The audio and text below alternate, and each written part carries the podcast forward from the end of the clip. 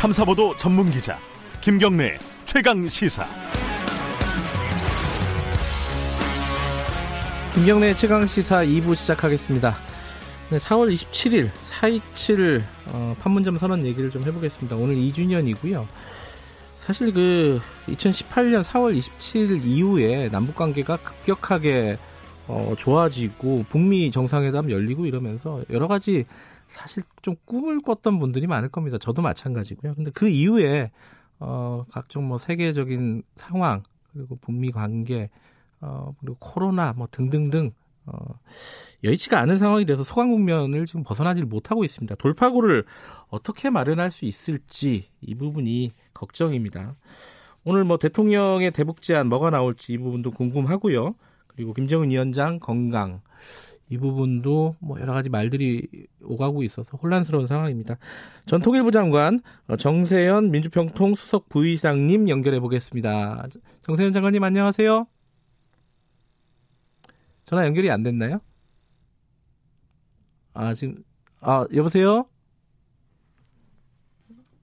아 전화 연결이 됐다가 끊어졌다고 합니다. 잠깐만 기다려 주세요. 어, 지금 돌파구를 어떻게 마련할까도 걱정이고 그리고 또 하나가 김정은 위원장의 건강 이상설 정부에서는 좀 명확하게 밝히고는 있는데 여러 가지 소스들을 통해서 각 각지에서 뭐 이상한 얘기들을 많이 하지 않습니까? 어디가 어떤 정보들을 우리가 신뢰해야 될지도 좀 헷갈리는 상황입니다. 어, 정 장관님은 어떻게 생각하시는지 이런 부분들을 좀 여쭤봐야 될 것 같습니다. 정 장관님 안녕하세요.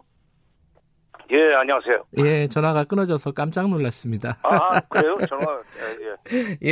예, 어, 일단, 김정은 위원장 얘기부터 좀 해보죠. 그, 예. 어떠, 뭐, 어떤 정보를 저희들이 신뢰를 해야 됩니까? 일단, 우리 정부는, 어, 이상 없다는 게 일관된 설명이지 않습니까?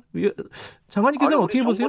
우리 정부 당국 그 얘기를 믿어야죠. 그, 더구나 그게 예. 어느 한 기관의 얘기가 아니라 네. NSC 상임위원회를 열어가지고 낸 결론 아니에요. NSC 상임위원회는 네. 국정원장, 네. 국방부 장관, 네. 뭐 통일부 장관, 외교부 장관, 그다음에 이제 국가안보실장 네. 이렇게 참석하는 회의인데 네. 국방부는 국방부대로 정보가 있습니다. 네.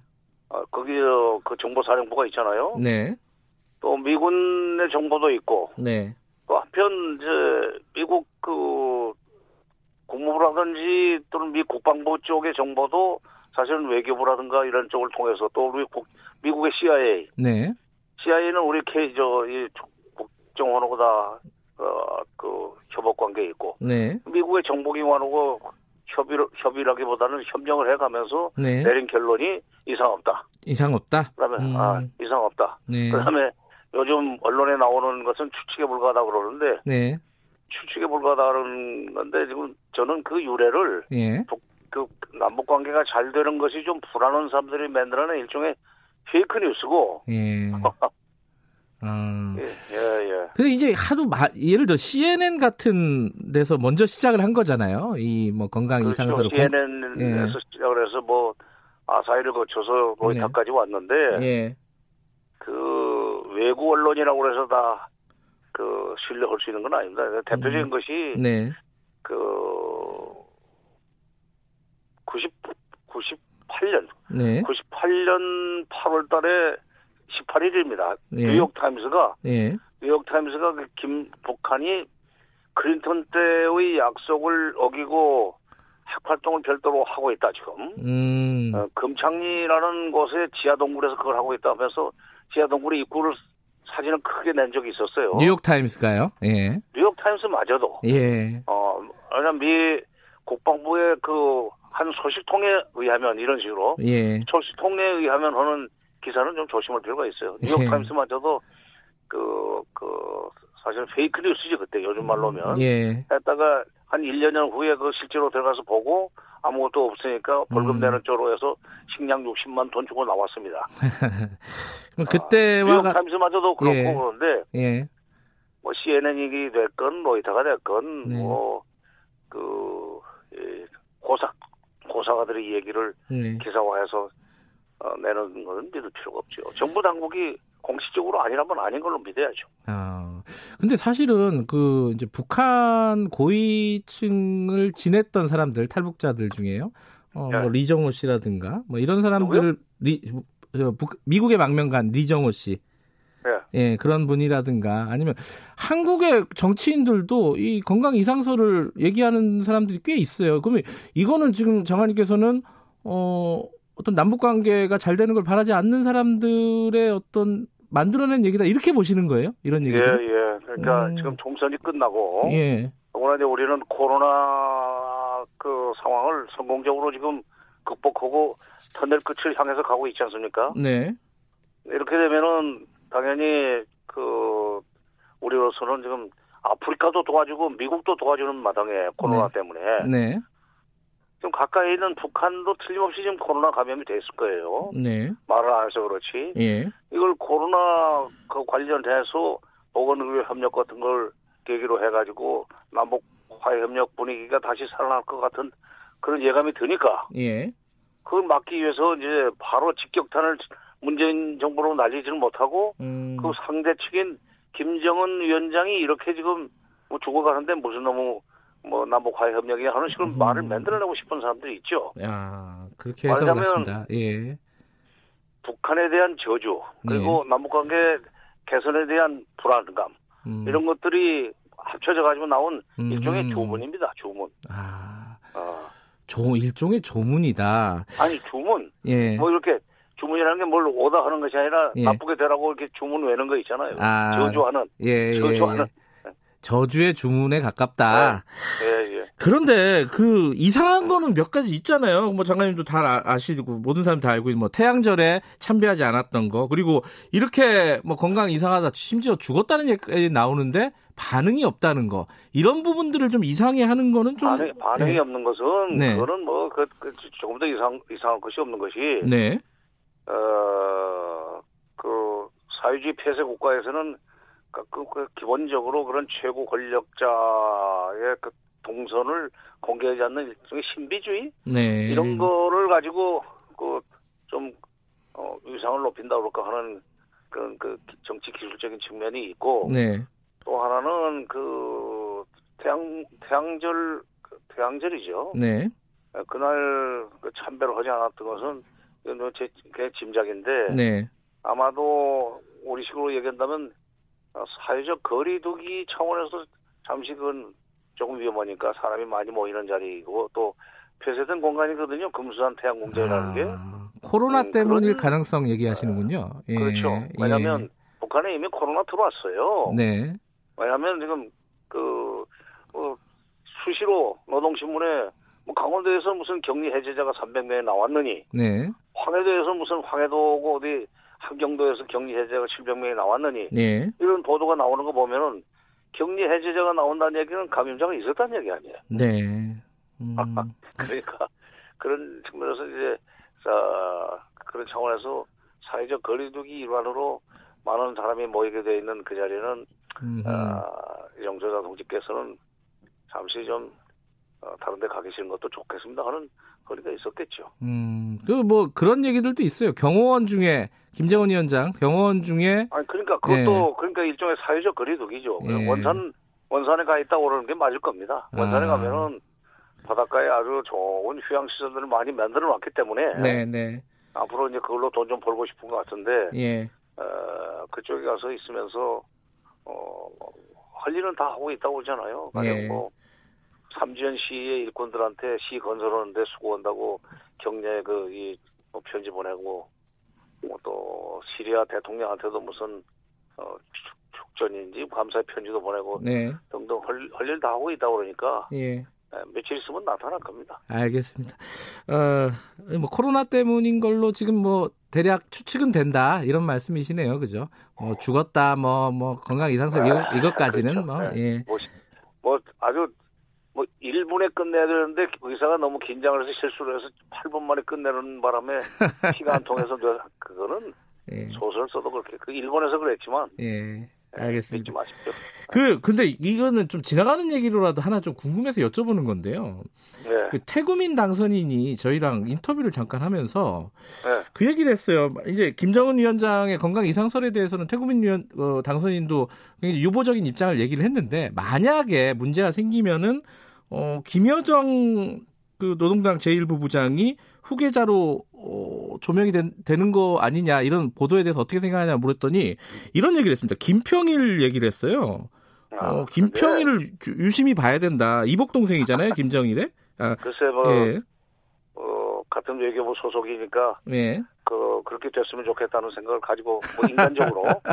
근데 이제 김평일은 사실은 예. 김정일이 그 사실상 후계자가 된 뒤에 네, 그러니까 공식적으로 후계자가 된 것은 80년이고 네, 어, 실질적으로 후계자로 내정된 것은 72년입니다만은 네, 김정일이 후계자로 내정되면서부터 그 김일성의 두 번째 부인 김성애의 자녀들은 곁가지라고 해서 다 쳐냈습니다. 네, 네, 그 중에 하나가 김평일이에요. 또 예. 김영일이라고 또 있어요. 예, 그거 다 쳐내가지고 계속 밖으로 돌렸거든. 그러니까 김평일은 한 30년 이상 40년 가까이 동유럽에서 뱅뱅 돌았어요. 음, 그러다가 이제 최근에 에, 들어왔는데 나이도 있고 그러니까 들어왔지만은 들어왔겠지만은 40년 가까이 밖에서 돌았던 사람이 무슨 인맥이 있어서 지금 이미 이미 그러니까 그래요. 김정일 네. 체제 하에서 김정은 체제 하에서 예, 김여정은 이 국제적으로도 데뷔를 했습니다. 네,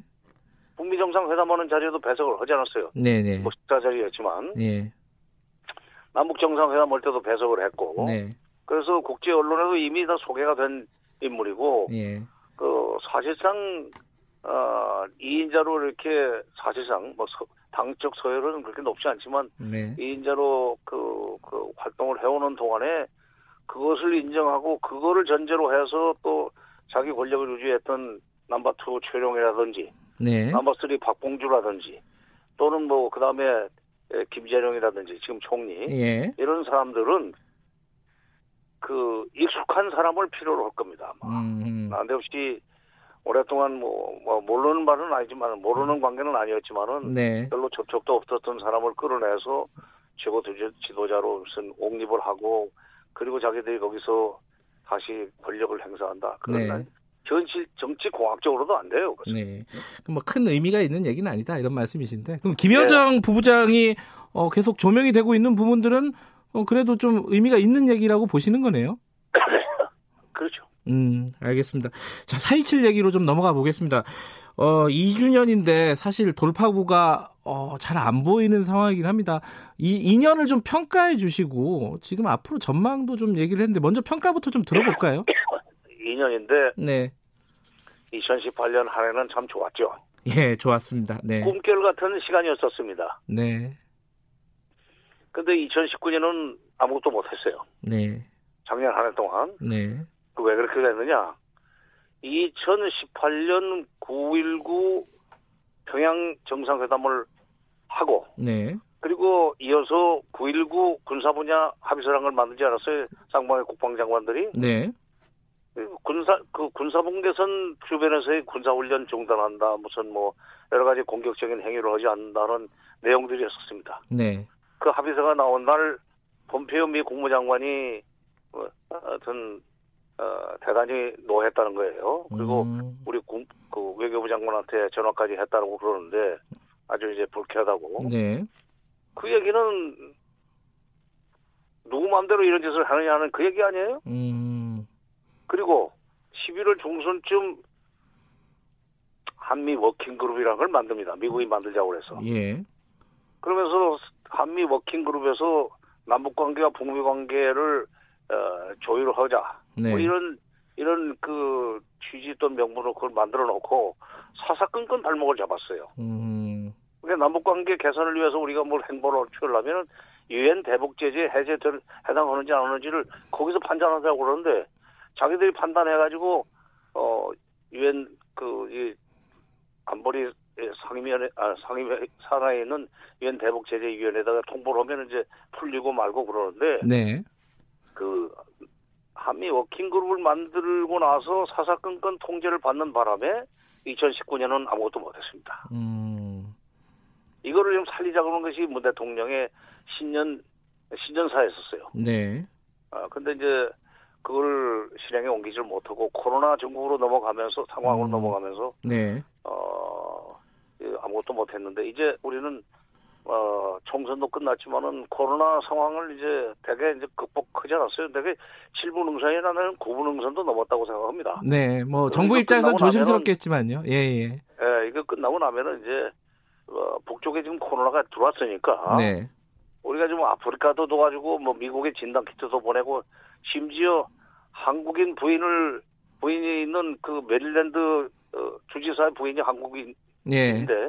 한국계인데 거기에 진단 키트 50만 개를 보냈다는 거 아니에요? 네. 아 이러는데 북한은 안 줘도 되겠어요. 이걸 음. 계기로 해서 네. 이제 2년 만에 남북 그 관계를 다시 복원해 나가야 됩니다. 그러니까 아까 군사 분야 합의 이후에 working group 만들면서 미국이 어, 남북 관계에 대해서 사사건건 발목을 잡았다 이렇게 말씀을 하셨잖아요. 예. 그러면은 지금 예를 들어 다시 이제 남북 관계를 좀 되살려 보자라는 움직임을 우리가 보이면 이 부분에 대해서는 미국이 좀 발목을 잡을 가능성은 없나요? 아 잡을 가능성이 있죠. 예. 근데- 뭐, 예. 지난 1월 14일 날 대통령이 신년 기자회견 한 뒤에 네. 16일 날 여기 해리, 해리 해리스 대사가 뭐 남북 관계 개선해 나가려면은 그게 유엔 대북 제재 해제 되는지 안 되는지 working group에서 어, 논의해 봐야 된다는 식으로 comment를 하지 않았어요? 네. 그때 우리 통일부가 이거는 주권 침해다. 음. 식으로 코멘트를 했고 청와대에서도 북적, 부적절한 발언이라는 식으로 그 대응을 했는데 그 네. 얘기는 뭐냐면은 금년에는 통일부도 그렇고 청와대도 그렇고 어, 미국하고 그렇게 일일이 이, 상의를 하거나 또는 뭐 사전 예, 동의를 구하는 식으로 일하지 않고 네. 어, 필요가 있으면 우리 독자적으로 좀 일을 벌여나가겠다는 음. 의지의 표현이었었거든요. 네. 그러니까 어, 금년에는 노무현 대통령이 좀 용기를 가지고 밀고 네. 나갈 필요가 있습니다. 더구나 이번 총선에서 압승하지 않았어요. 음. 어, 국회가 또 적극적으로 도와주, 도와주고 네. 그러면은 힘을 받을 것 같아요. 그 지금 이제 돌파구를 어 어디서 찾을 것이냐. 지금 뭐 보건의료 협력에서 찾아야 된다고 생각합니다. 처음에는 음. 문 대통령이 처음에는 개별 관광으로 이제 그 얘기를 꺼냈는데 네. 그리고 3.1절 경축사에서도 이제 보건의료 협력을 어, 하자는 얘기를 꺼냈었죠. 그때 코로나 네. 상황이었는데 네. 지금 지금은 개별 관광 얘기보다는 보건 의료를 화두로 해서 정상회담을 하든지 당국 회담을 하는 식으로 해서 북한의 음. 절실한 필요를 충족시켜 줘가면서 네. 그 협력 관계가 아, 그 주변으로 이렇게 퍼져나가도록 네. 그리고 더구나 이것은 보건 의료 쪽은 인도주의 문제이기 때문에 네. 아, 유엔 대북 제재에 그 저촉되지도 않고 미국이 그거 가지고 시비 걸 수도 없습니다. 네. 그건 이제 진단 키트를 보내준다든가 아니면 병원 건립에 뭐 투자를 한다든가 뭐 이런 여러 가지 방법들이 지금 나오고 있는 것 같은데 어, 장관님께서 보시기에는 현실적으로 가장 어, 할 수 있는 방안이 어떤 거라고 보세요? 아니 우선 첫째 그 코로나 관련해서 네. 우리가 이제 도와줄 수 있는 것은 다 최대한 도와주고 네. 그다음에 그 지난 이, 20일 날 4월 20일 날 우리네 민주평통 주최로 어, 전문가 좌담회를 하는 자리에서 그 이종석 장관 전 통일부 장관이 꺼냈던 얘기예요. 예, 예. 병원 얘기요. 예. 종합병원을 10월 10일까지 공사를 마무리하라고 지금 독촉을 하고 있는데 네. 건물만 지면 모르느냐? 네. 거기에 지금 들어갈 뭐 여러 가지 의료 기자재가 있어야 되는데 그거를 우리가 도와준다는 음. 식으로 좀 바꾸는 것도 방법이다 얘기를 했는데 일리 있다고 생각합니다. 그리고 예. 남북 협력 기금이 1조 2천억이나 있는데 네. 그 의료 기기 지원하는 것도 크게 보면은 인도주의 문제니까 네. 음, 그 뭐 가능성이 있다 하는 얘기를 했었죠. 네. 어, 그러니까 그건 그 다음 얘기고 예. 왜냐면 10월 10일 그 공사가 끝나게 돼 있어요. 네. 그 전에 이제 대, 공사 끝나고 그날은 아마 아, 준공식을 하겠죠. 네. 그, 그, 그런 뒤에 거기에 들어가야 될 음. 의료기기 같은 것은 여름 지나서 논의할 일이고 네. 당장은 코로나 관련해서 음. 어, 이 의료 보건 의료 협력을 시작할 필요가 있죠. 네. 위기를 기회로 이런 말씀이 생각이 나네요. 그렇죠. 위기가 결국 우리가 지금 음. 사실은 뭐 이, 사망자도 많이 나오고 아직도 지금 네. 격리 수용돼 있으면서 고생하는 사람들이 있지만은 이 위기가 우리한테는 남북 관계는 어떤 점에서는 기회를 지금 만들어 주고 있습니다. 이걸 네. 놓, 이걸 놓치면 안 돼요. 네. 이 코로나 요걸 놓치면 안 된다. 자, 여기까지 말씀 듣겠습니다. 고맙습니다. 예. 정세현 민주평통 수석 부의장이었습니다.